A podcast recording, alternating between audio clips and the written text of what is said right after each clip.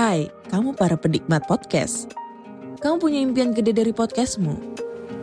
Terus First Story bisa banget bantu kamu. Mulai dari F-Link, Dynamic Audio Insertion, sampai statistik yang komprehensif. Semua ada di First Story. Gak ketinggalan kamu bisa monetisasi podcastmu lewat iklan dari First Story Ads yang bisa kasih kamu penghasilan dari setiap place podcastmu. Yuk gabung sekarang dengan klik di firststory.me. Sekali lagi, klik di firststory.me. Mari kita bawa mimpi podcastingmu menjadi kenyataan. Ketika kamu menghadapi sebuah tantangan yang berat, apakah kamu terus berjuang atau menyerah? Mana yang kamu pilih? Tidak ada jawaban yang mudah. Di satu sisi, kamu terus berjuang karena kamu merasa ini pilihan yang lebih baik dalam jangka panjang. Ketekunan dan tekad yang kuat sering kali menjadi prediktor sukses yang lebih baik daripada kecerdasan atau bakat. Tapi di sisi lain, ketika kamu menyerah, kamu jadi punya kesempatan untuk mencoba peluang lain. Dalam konsep ekonomi, ide ini dikenal sebagai opportunity cost. Setiap uang, waktu, dan usaha yang kamu habiskan pada satu hal, maka kamu tidak bisa habiskan pada hal lain. Jadi, di dunia di mana tersedia begitu banyak peluang, menyerah menjadi pilihan yang logis. Karena menyerah bukan hanya meninggalkan apa yang sudah kamu kerjakan, tapi mengarahkan dirimu pada tujuan yang lebih baik. Halo semuanya, nama saya Michael. Selamat datang di channel saya, Si Kutu Buku. Kali ini saya akan bahas dilema seorang dalam perjalanan menuju sukses. Apakah dia harus tetap berjuang atau menyerah ketika menghadapi tantangan yang berat? Seseorang yang menyerah sering kali dicap negatif, entah dianggap malas, tidak sabar, atau takut gagal. Masyarakat juga melihat seorang yang menyerah sebagai seorang yang gagal dan kita selalu dianjurkan untuk terus berjuang dan tabah menghadapi semua tantangan yang muncul.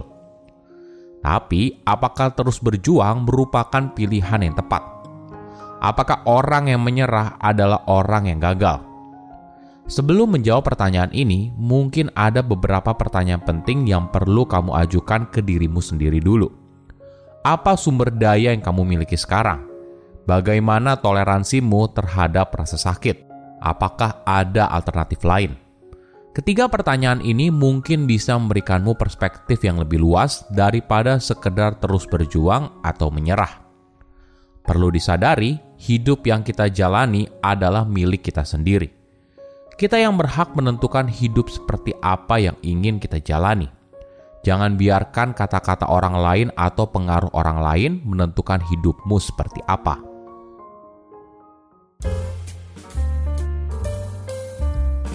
Dunia yang kita tinggali tentunya sangat menghargai seorang yang pantang menyerah.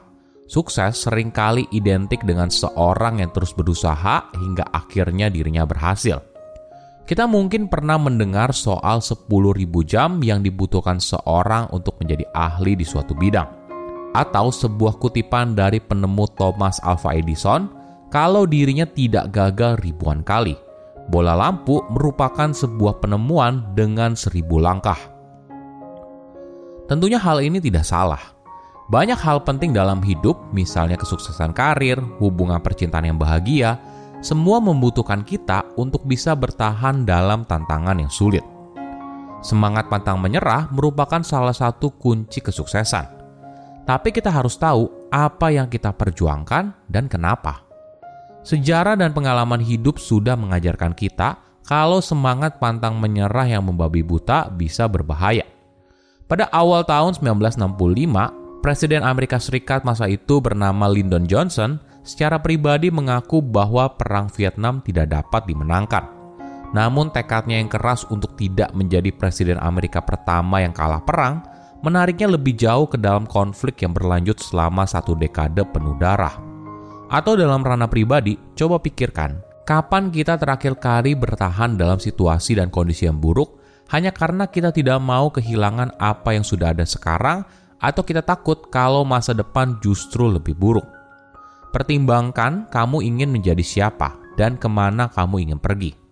Menyerah mungkin merupakan pilihan yang sulit, namun sering kali juga merupakan pilihan yang berani.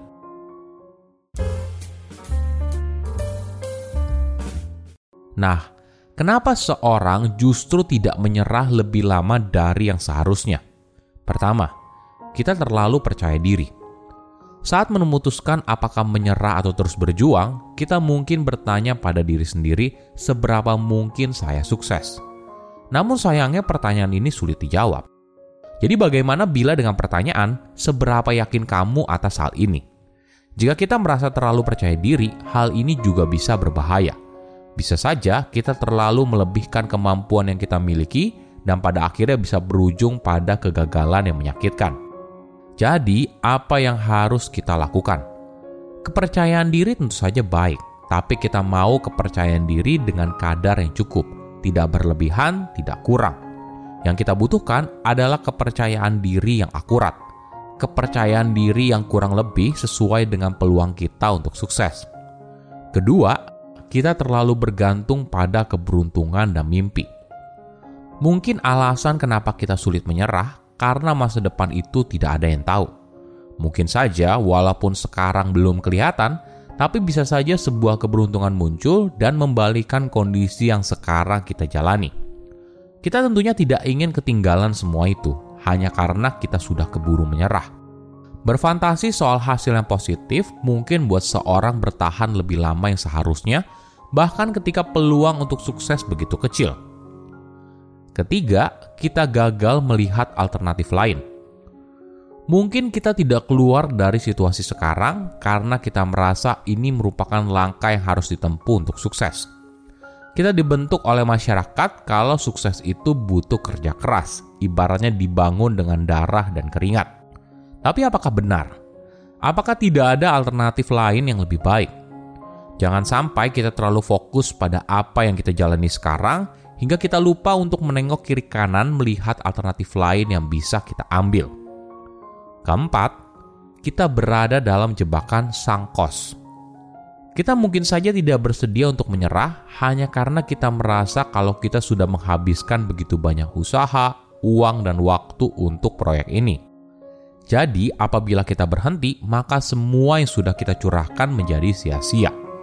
Para ahli ekonomi sering kali menyebut hal ini sebagai sangkos, harga yang sudah kita keluarkan dan tidak bisa kita ambil kembali. Hal ini bisa jadi masalah besar ketika kita terus-terusan berinvestasi pada sesuatu yang sebenarnya punya peluang sukses yang kecil. Kelima, menyerah itu rasanya seperti kegagalan.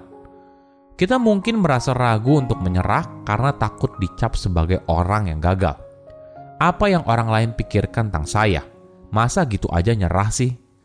Dulu saja saya yang hidupnya lebih susah nggak nyerah. Kita mungkin mendengar ungkapan seperti itu.